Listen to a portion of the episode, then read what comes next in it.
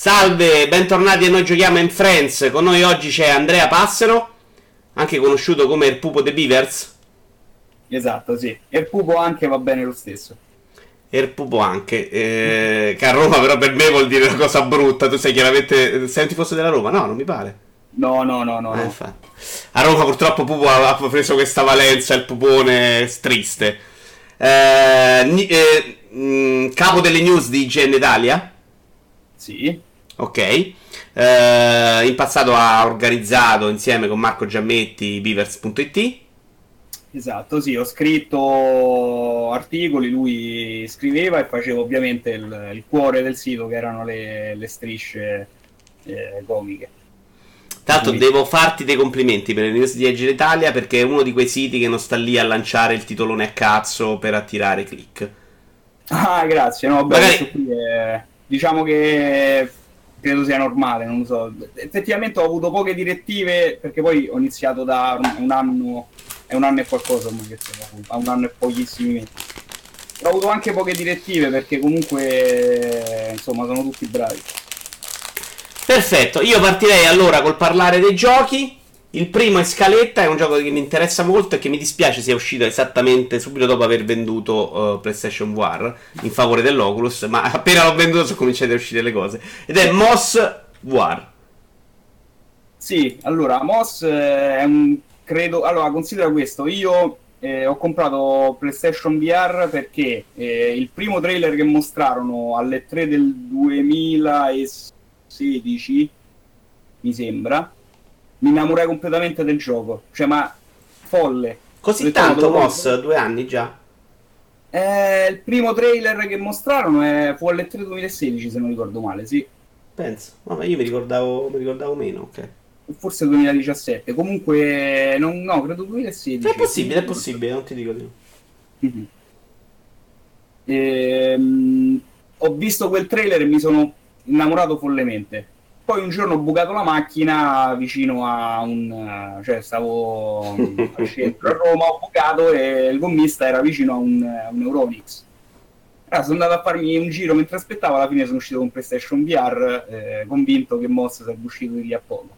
Non è stato così, è passato un po' di mesi e quando è uscito ho avuto la fortuna di recensirlo per IGN Italia ed è qualcosa di fenomenale. Cioè, eh, di giochi per la PlayStation VR prima che uscisse Moss mh, ne ho provati, eh, ma Moss è qualcosa di veramente fenomenale. Eh, si vede che è fatto apposta per, ehm, per la realtà virtuale si vede che chi ci ha lavorato eh, è molto competente nel campo proprio della realtà virtua- virtuale e anche sotto il lato artistico perché è qualcosa di bellissimo, bellissimo, bellissimo. Sul lato Eh. artistico sono d'accordo. Sul lato del gioco io ho provato la demo. Ho Sì. fatto in tempo a provare la demo che era uscita mi sembra qualche settimana prima. E, e, mm, non mi era sembrato oh, sta roba incredibile costruita sulla VR. Poi ho sentito un sacco di pareri, compreso il tuo, che, che invece mi avevano fatto ricredere.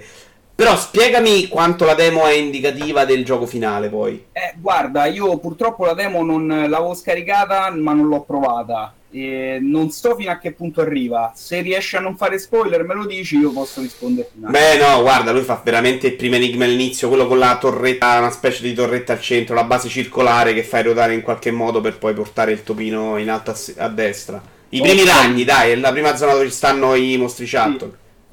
E allora, ehm, non so come inizia, non so come inizia, ma io ti posso dire che eh, l'inizio proprio del gioco è da brividi, perché appena esce Quill, che è la topolina, perché poi è, un- è una femmina, è una femmina, e, appena esce Quill, cioè, ti rapisce completamente, appena la vedi ti innamori, subito, subito, subito, subito.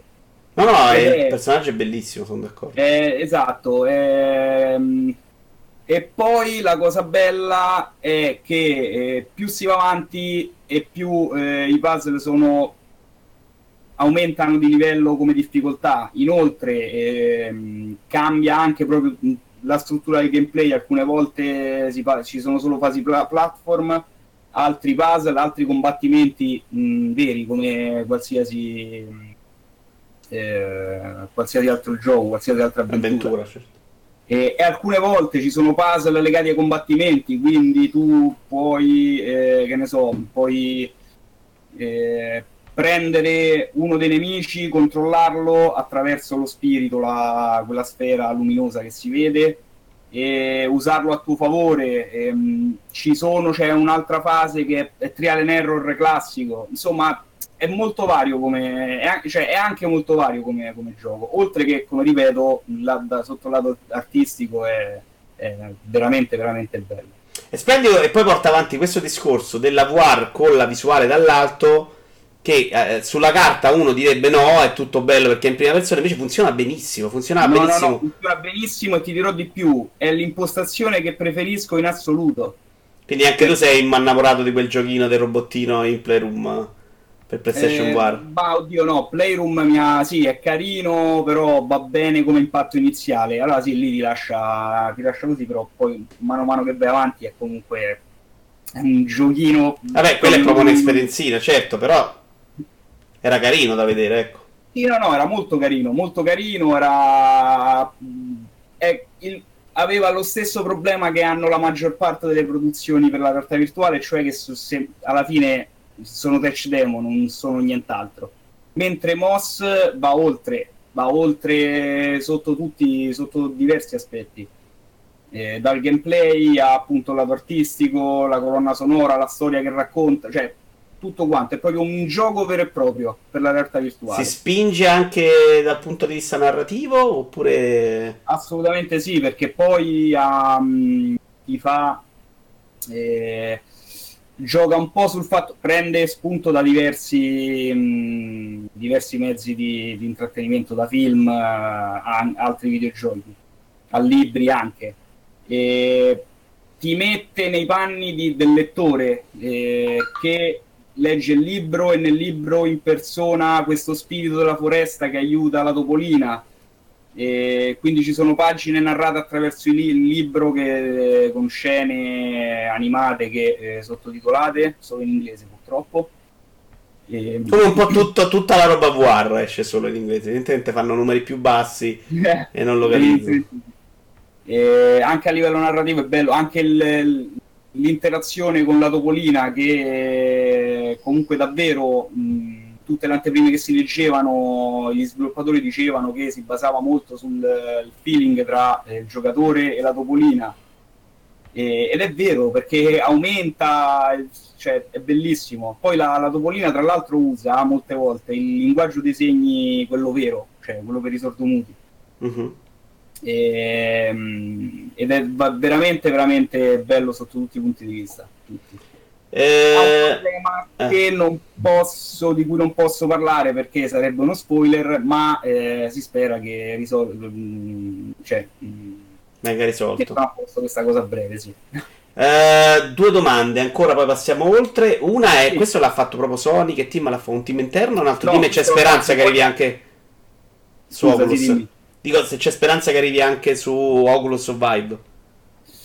Allora, lo ha fatto Polyarch Games. Eh, fino adesso eh, non credo che Sony abbia l'esclusiva totale, eh, anche perché mh, secondo me, anche a sentire varie dichiarazioni passate anche di Andrew House sulla realtà virtuale, ha detto che adesso eh, tutte quante le parti in campo, quindi da Sony a Oculus a HTC, dovrebbero collaborare eh, secondo me sarebbe un peccato che sarebbe un peccato se rimanesse eh, solo esclusiva PlayStation perché merita. Eh, lo devono giocare in tanti.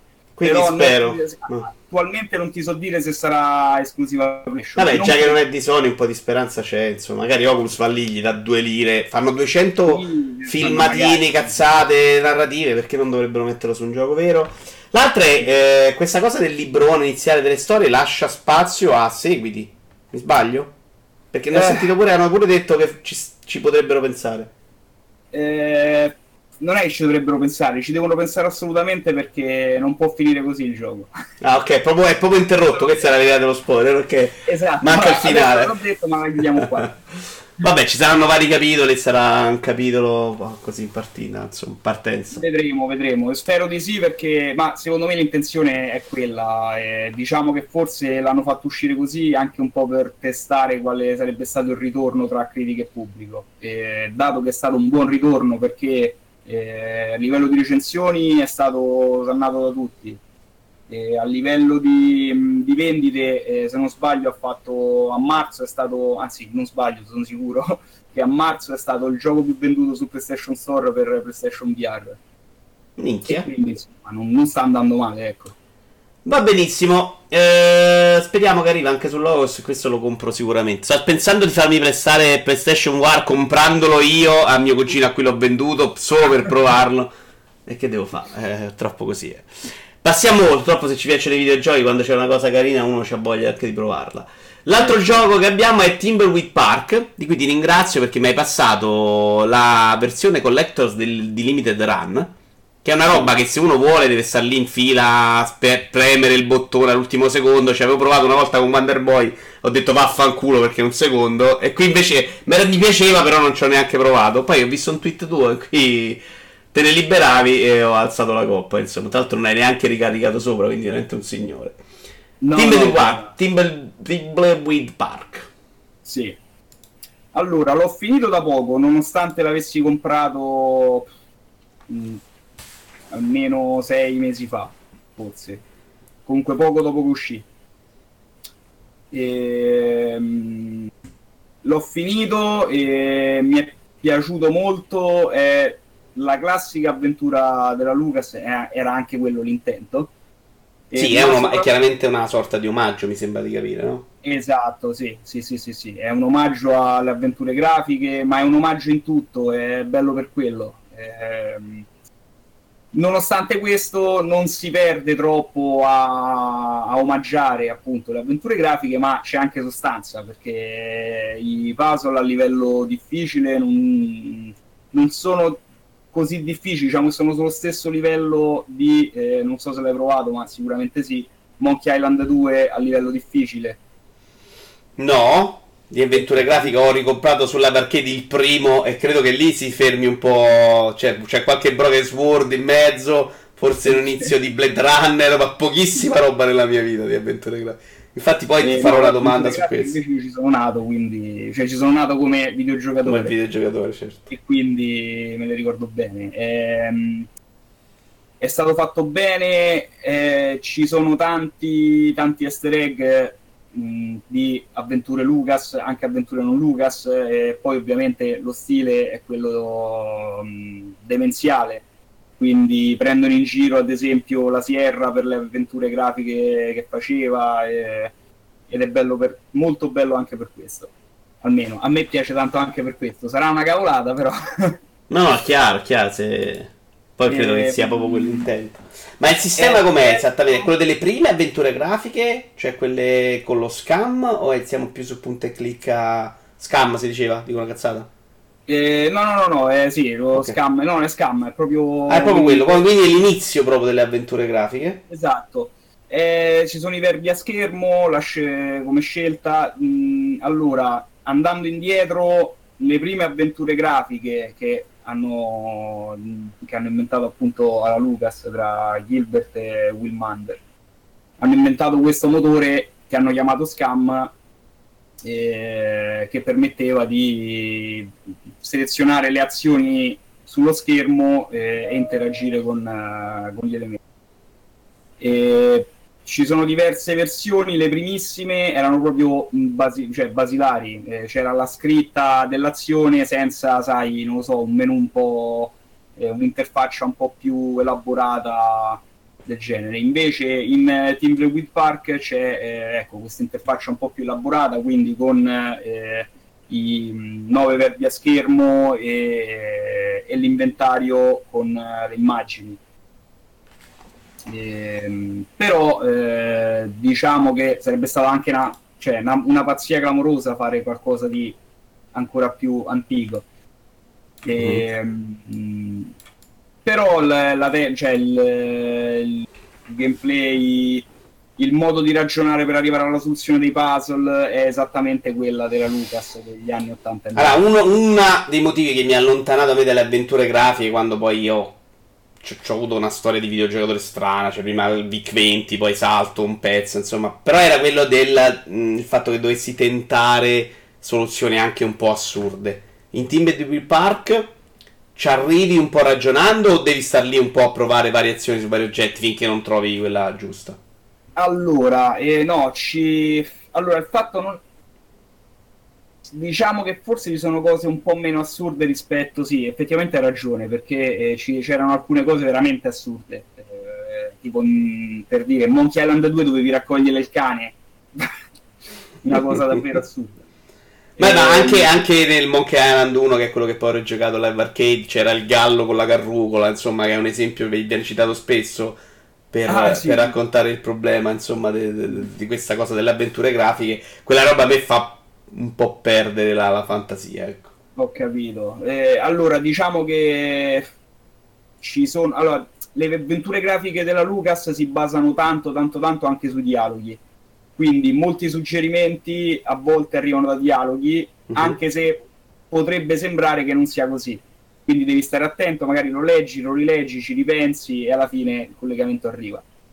In Timbleweed Park no, diciamo che con i ragionamenti ci arrivi tranquillamente, ehm, ma come nelle altre avventure grafiche eh, devi sempre guardare bene tutto tutta quanta l'ambientazione, scorgere magari quell'oggetto che si potrebbe raccogliere o com- comunque con cui puoi interagire.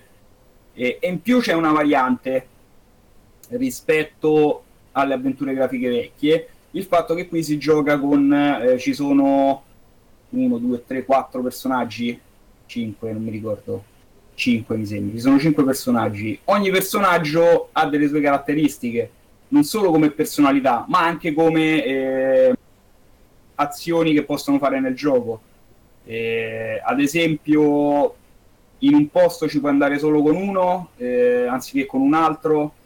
Eh, altre cose le puoi fare eh, soltanto con eh, uno, dei, un, uno de, dei personaggi e questa cosa varia un po' rispetto al passato e fa parte dei puzzle poi alla fine, perché a me è capitato di provare a fare cose e non riuscirci e poi alla fine ho scoperto che bastava cambiare il personaggio e farla con un altro personaggio.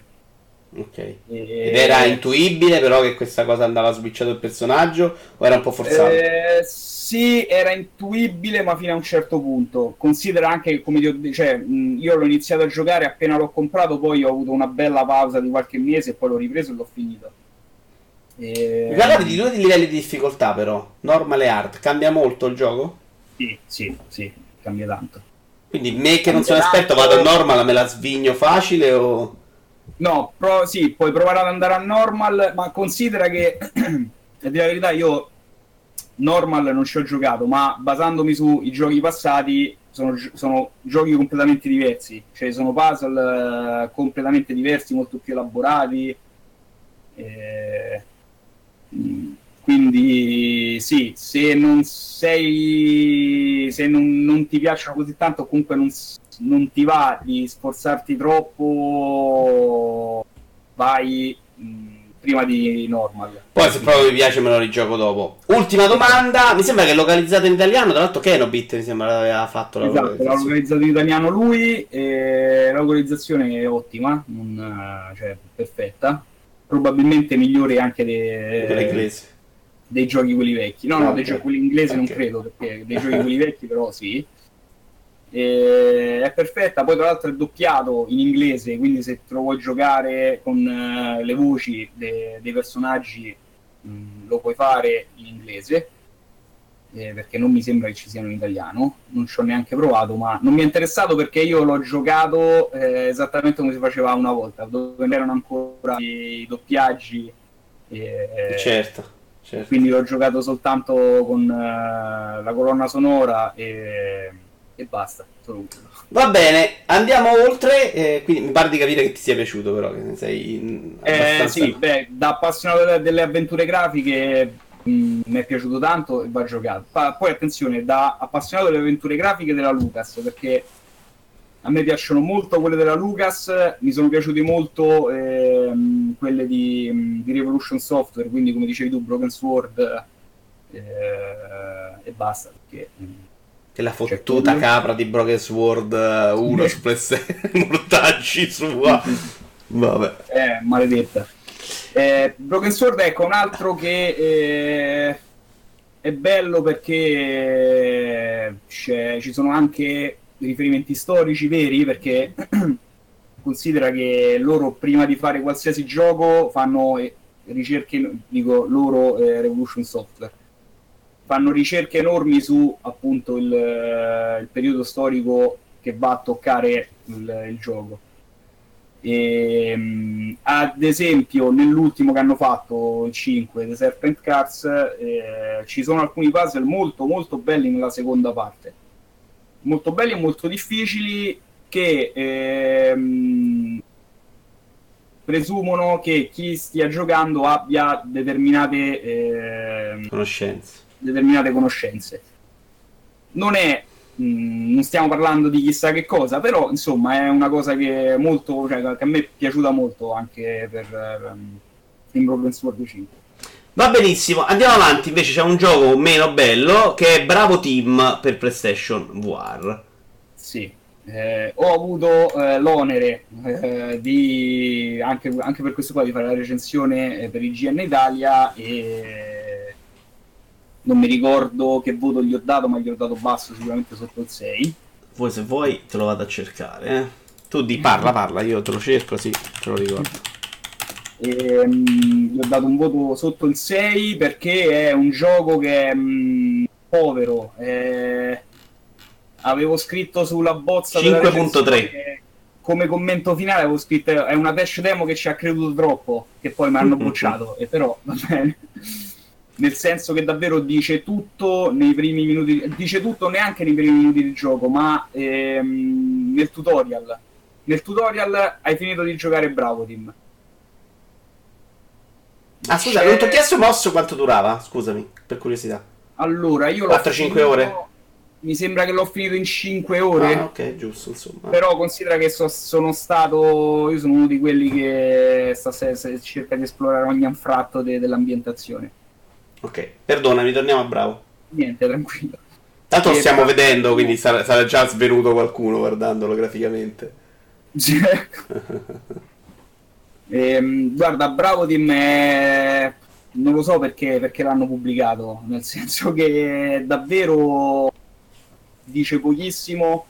È un incrocio. Allora, hanno voluto, hanno voluto fare un gioco che eh, univa il realismo all'arcade, diciamo, a, ad aspetti arcade. E mhm. purtroppo alla fine è venuto fuori una cosa che non è né uno né l'altro ed è bruttissima da, da giocare, è noiosa e... Sai cosa guardando i filmati ho avuto l'impressione?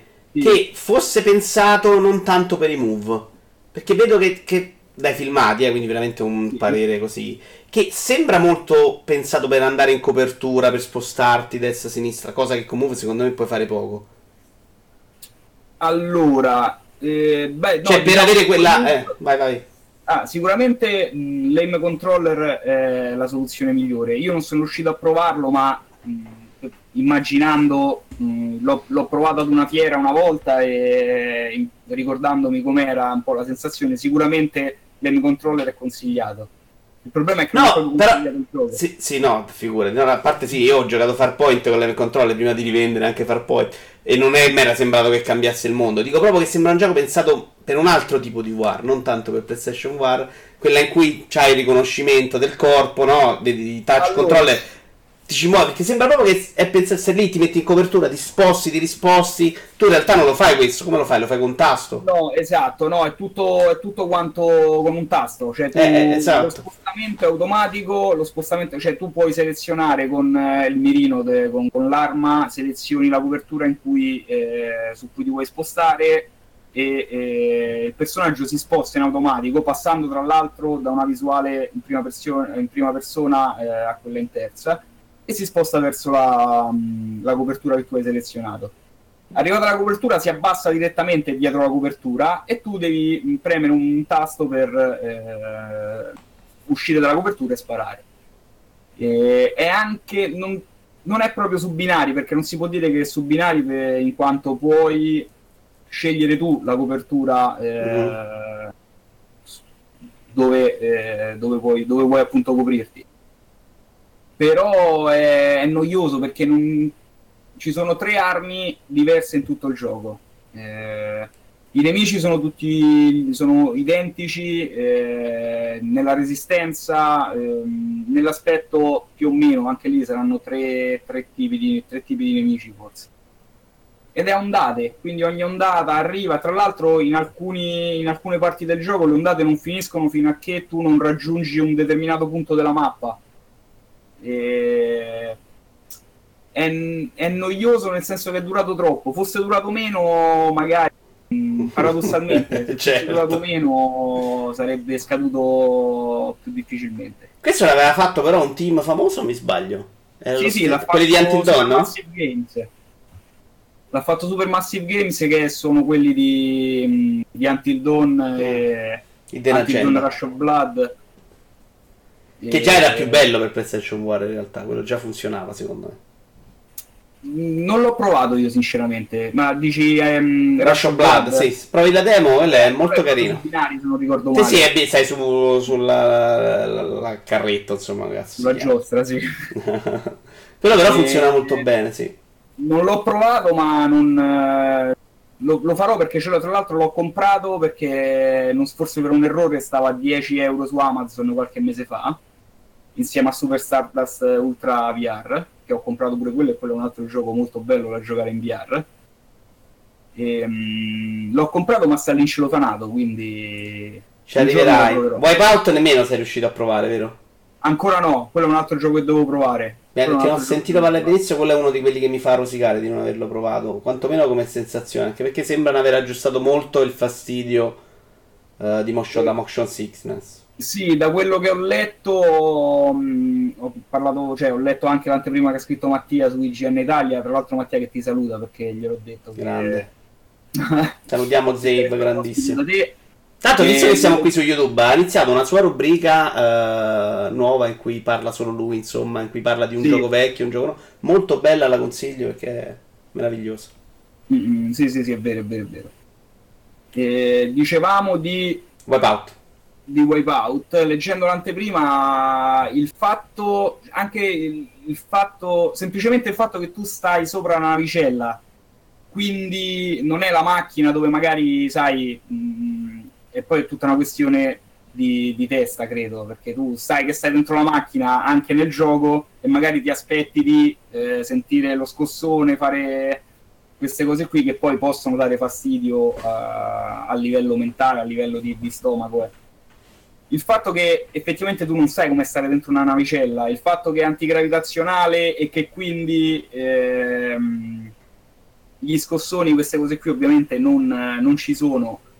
Ehm, Guarda, credo che sia più per i sistemi che abbiano fatto loro, tipo bloccare la visuale interna, credo si muova solo laterale, perché io ho provato quello italiano che fa un po' il wipeout, adesso non mi viene il nome, eh, per Oculus, e sono stato malissimo a livelli di Dark Club. Eh, che fa comunque le navicelle tipo Wipeout su queste piste, è veramente una roba... Non so come una navicella ti, fa, ti fa sentire male. Quindi credo che loro invece abbiano avuto dei sistemi che puoi sbloccare all'interno di Wipeout, per quanto ho sentito io, per bloccare mm. la visuale tua, cioè non ti giri come si gira la nave, ma si gira semplicemente eh, la parte di, contorno, insomma, una cosa sì, la visuale no, rimane più o meno stabile. Cioè, secondo me i segreti sono sono quelli per riuscire a risolvere certi problemi. Però ti sì. dico, tornando a Bravo Team, che secondo me non serve che ti devi muovere per forza nei giochi. Io sto giocando Artica invece One, Artica One, che mm. stai fermo. Ma è una figata perché lui ti fa invece col corpo, devi star lì a nasconderti, a uscire dai ripari. Cioè, non, non, non, sento questo bisogno di dovermi muovere io da una parte all'altra con la letta di movimento tipo Resident Evil 7. No, ma infatti, cioè, il problema di Bravo Team non è il fatto che eh, sembra fatto per muoversi ma non ti muovi. Eh, sono tante cose diverse eh, è che è un gioco di merda questo abbiamo più, esatto. più o meno capito. Non è, non è divertente non è divertente perché non ti diverti a, a sparare sempre agli stessi nemici. Eh, ah, ci sono anche alcuni problemi, adesso non so se li hanno aggiustati, io ho fatto la recensione che il gioco ancora non era uscito, eh, ci sono diversi problemi eh, su questo fatto che quando tu passi da una, una copertura all'altra passa nella vis- alla visuale in terza persona, quindi tu vedi il tuo personaggio che... Che si sposta, lo stiamo vedendo, sì. Succede la stessa cosa quando, ehm, quando, ti, quando, finisci, quando rimani senza vita e quindi eh, devi aspettare che viene il compagno a rianimarti. Molte volte quando aspetti il compagno fanno un casino con le inquadrature che ti viene davvero mal di stomaco. E, ehm, non è cioè, fatto, fatto, fatto male ed è noioso. Eh, Va benissimo. Non non, non so, io se non l'hai provato prova invece Farpoint che secondo me era, era, comunque secondo me meno bello di quanto si è detto in giro, insomma qualche problemino ce l'aveva soprattutto con dei save del cazzo quando l'ho giocato io, poi mi pare che abbiano sistemato con dei checkpoint nelle missioni. Lo proverò, lo proverò, anche se te l'ho Però detto io preferisco, preferisco sempre la terza persona anche nella VR. Certo. Eh, chiudiamo invece con una anteprima mondiale spaziale che è Shenmue HD sì, eh, io sono un fan di, di Shenmue da, da quando è uscito. Chi, chi non lo è è uno stronzo, possiamo dire. Eh, dai, vabbè, sì, vabbè, è vero. Cioè, Shenmue è tanto particolare, è tanta particolare la storia quanto, quanto è particolare il gioco, perché mh, considerate che eh, tra qualche ora, eh, se questo video uscirà eh, quando Vincenzo mi ha detto, eh, tra qualche ora dovrebbe uscire un articolo mio sempre di su IGN Italia di eh, Shenmue, ma non eh, la solita cosa, la, la, la, storia di Shenmue che non è Suzuki non è riuscito a finirlo perché il Dreamcast è fallito, perché lui si è succhiato tutti i soldi di Sega e tutte queste cavolate qua. È più una guida all'orientamento per chi non ha mai giocato Shenmue, ma che ne ha sentito parlare sicuramente, perché Shenmue è tanto chiacchierato e tanto conosciuto, ma l'hanno giocato in pochi poi alla fine. E molti si chiedono perché, ma perché sto Shenmue, sto Shenmue è, è, così bello, perché ne parlano tutti, eh, senza magari, e, e, chi magari gli risponde o gli dice che gli fa schifo o gli dice che è stupendo. in realtà certo. non è così, in realtà era stupendo all'epoca in cui è uscito. Eh, perché... Faccio fatica a ricordare qualcosa così più di, dirompente o di stacco rispetto a tutto quello che si era visto prima. Esatto. Nel momento in cui è uscito. Esatto. Oggi probabilmente a certe cose siamo abituati, è difficile pure che riuscirà a ottenere. Però se uno si ricorda quello che era Shenmue all'epoca eh, o lo vedeva in foto era una roba veramente fuori di testa esatto no, no, anche i rapporti umani all'interno del gioco erano incredibili esatto che... esatto ma è proprio quello è tutto cioè a prescindere che diversi aspetti di Shenmue sono ancora inarrivabili. Sì, e, probabilmente non siamo andati troppo avanti, ecco. Sì, esatto, esatto, è vero. È, no, siamo, allora, diciamo che mh, molti aspetti importanti di Shenmue all'epoca oggi sono stati strasuperati eh, dall'open world a, eh, non lo so, mh, alle dinamiche di gameplay. Però questo è vero, però secondo me tra il personaggino del cazzo che stava nell'edicola dentro Shenmue e il personaggettino di Assassin's Creed Origins che ti dà una quest, ci sono ancora due generazioni di differenza. Ah, cioè. sì, sì, sì, è vero, è vero, è vero. Quello era un personaggio vivente che viveva la sua vita, stava al cazzi sua, nella questina dovevi tipo seguire uno perché quello faceva le cose sue nella vita. Tu c'hai là il personaggio invece statico messo lì, ma parlo di Assassin's Creed Origins, ma vale per Horizon Zero Dawn, vale per The Witcher 3 anche un pochino, eh. Cioè, è quella roba di posizioni, di missioni statiche piazzate in un posto. Shenmue era un mondo. Esatto, è vero. Shenmue era, sì, era, era Guarda, l'ho definito nell'articolo una simulazione di vita eh, perché effettivamente tu ti ritrovi ad essere questo ragazzo di 18 anni in mezzo a persone che tecnicamente non gliene frega niente di te. ed è, è, la sensazione che passa dal gioco al giocatore è quella ed è quello il bello che tu ti ritrovi in mezzo a tutte queste persone che hanno i cavoli loro a cui pensare che se ne vanno in giro perché devono andare a aprire il negozio devono andare a casa devono andare a fare la spesa. E tu stai lì come no come tu stai lì poveraccio a chiedere informazioni al primo che passa a quello che c'ha il negozio è qualcosa che oggi sì, difficilmente, difficilmente si trova in altri, in altri giochi. E, cioè, ci sono gli NPC che hanno un'importanza vera all'interno del gioco. Sì, c'è la serie, non so se tu hai giocato anche poi la serie Yakuza, che in teoria dovrebbe sì. essere un po' l'erede spirituale. Io giocando, guardandola, secondo me non si percepisce che sia, che possa essere accostata a Shenmue, perché poi è la versione veramente truzza. In un certo... Giocandola, in realtà, poi scopri che secondo me i punti di contatto sono. ci sono, ecco. Sono due robe un po' diverse, però ha dei punti di contatto. A livello sì, quantomeno sì. di gusto narrativo. Sì, ci sono i punti di contatto, eh, però insomma Shenmue è Shenmue. Vabbè, era un progetto anche fuori di testa, dai.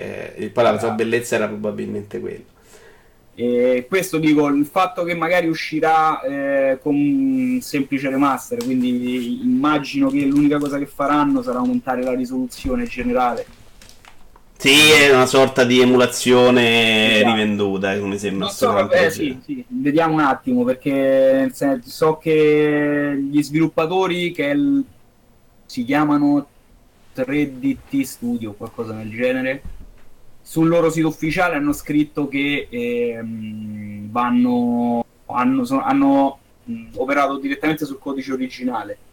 Poi da qui a dire sì, abbiamo usato il codice, l'abbiamo adattato ad un, ad un, emulatore e abbiamo messo tutto insieme. Sì, vuol dire, vuol dire poco niente. Senti, visto che stiamo parlando di Shenmue, di, mh, mm, che ne pensi del progetto Shenmue 3 invece?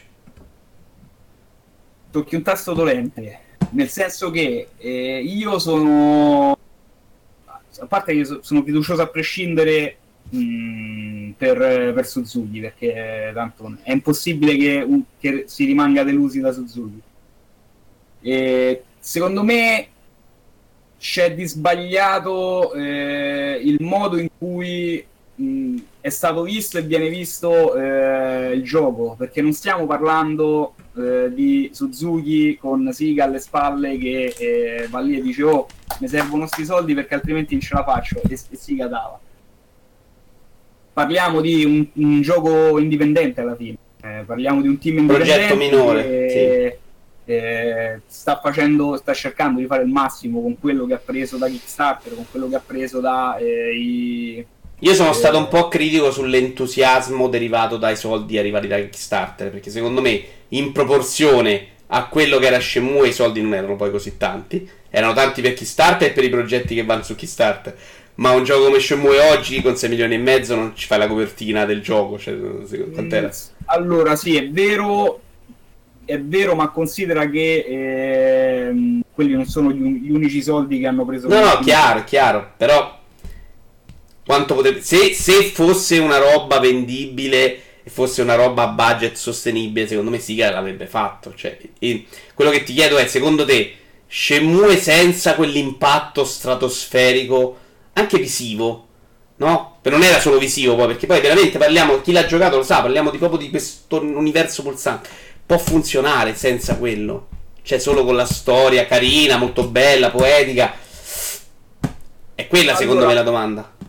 Può funzionare, può funzionare se il livello di eh, dettaglio, ma non solo grafico, anche proprio il, eh, il, qualsiasi gesto che poteva fare Rio, cioè il fatto di aprire i cassetti dentro casa. Che tu aprivi. Io, so, io, sono, io ho passato una giornata intera ad aprire tutti i cassetti che c'erano dentro la casa di Rio su Dreamcast e tutte queste piccole sfumature, ehm, secondo me è quello che, conta, che conterà nel gioco. Eh, graficamente, cioè io guarda, mm, non lo nascondo, ho usato un emulatore per, giocare, per giocarlo e rigiocarlo mh, mm, certo. ne, ne, nei tempi passati. È bello lo stesso. È bello lo stesso, nonostante come grafico ovviamente sia datata, perché è ovvio che è datata, ma c'è tutto il lato artistico, eh, inclusa ovviamente tra le prime cose del lato artistico la colonna sonora perché è qualcosa di vero, vero. fenomenale. Ah, considera questo, io ho io, io la il dem di Shenhua, non so se te lo ricordi. No. Ok, comunque eh, è una de- delle canzoni che si sente in Shenhua. Ah, ok. No, se mi ricordi in uno dei trailer. Ehm... ce l'avevo come suoneria sul telefono, ero al lavoro, e a un certo punto mi squilla il telefono e la mia collega sente la suoneria.